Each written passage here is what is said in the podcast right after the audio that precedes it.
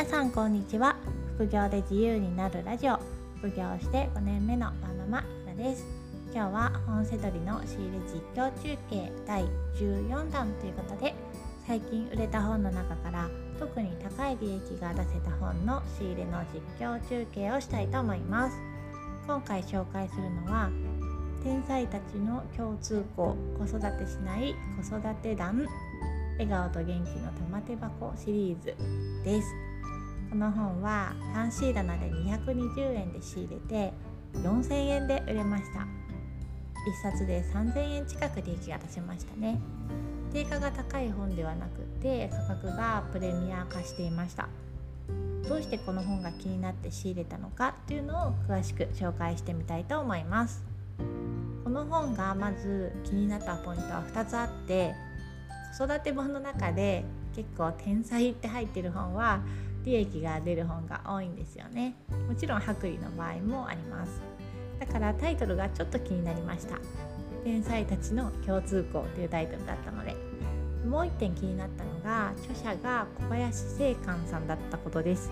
小林正観さんはスピリチュアル系の本をたくさん出されている方で発行が新しいものはよくメルカリで売ってました。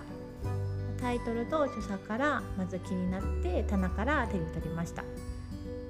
いつも棚から取ったら値札で価格と発行年月をチェックするんですけどこれは220円プラス税の値札。でも220円の値札が貼られててところてんではなかったです。ところてんというのはブックオフの用語で値下げを表します。値札が二重になってることがあって例えば770円の値札が貼ってあってその上から220円の札が貼ってある。これは値下げされたんだなって分かります。こういうのがところてんです。でこの本はところてんじゃなくて最初から220円の値札がついていました。ところてんされてた方が仕入れ対象である可能性は高いんですけどなぜなら値下げされる前の相場があるからですね。この値札はただブックオフに参考情報がない時のあまり本の情報とかが書いてない値札だったんです。ブックオフに情報があったら発行年月とか本のタイトルがバーコードに印字されてるんですけどそういう印字がない値札。それはブックオフに参考価格がない目印だと言われています。だから一応 Amazon で相場を調べることにしました。そうすると4000円ぐらいで売られててランキングも30万円ぐらいで結構良かったです。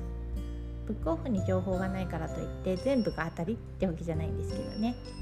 当たりの可能性が高いのはというか私が見つけたことがあるのは子育て本や歴史系が多いと思います。以前も子育て系の本でその情報がないやつを220円のとこで仕入れて4000円とか5000円で売ったことがあったのでその記憶があったから調べてみました。それは確かモンテッソーリ教育の本だったと思います。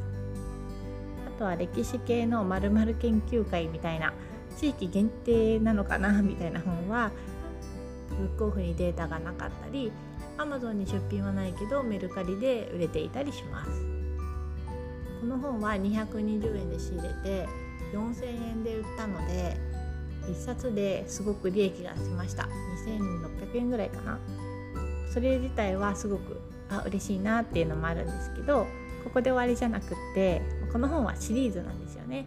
そしたらシリーズの他の本の相場もちゃんと調べてみましょう。これが派生リサーチとか横展開っていうやつです。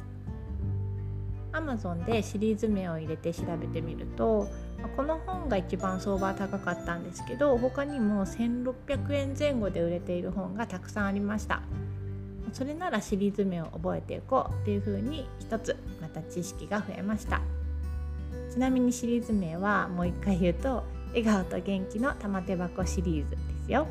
そんなに分厚くないしちょっと見た目が古臭い本なので見逃さないようにしてくださいね。発行は2002年から2004年ぐらいの20年弱前ぐらいの本です。今回はところてんに頼らず仕入れできたのが良かったです。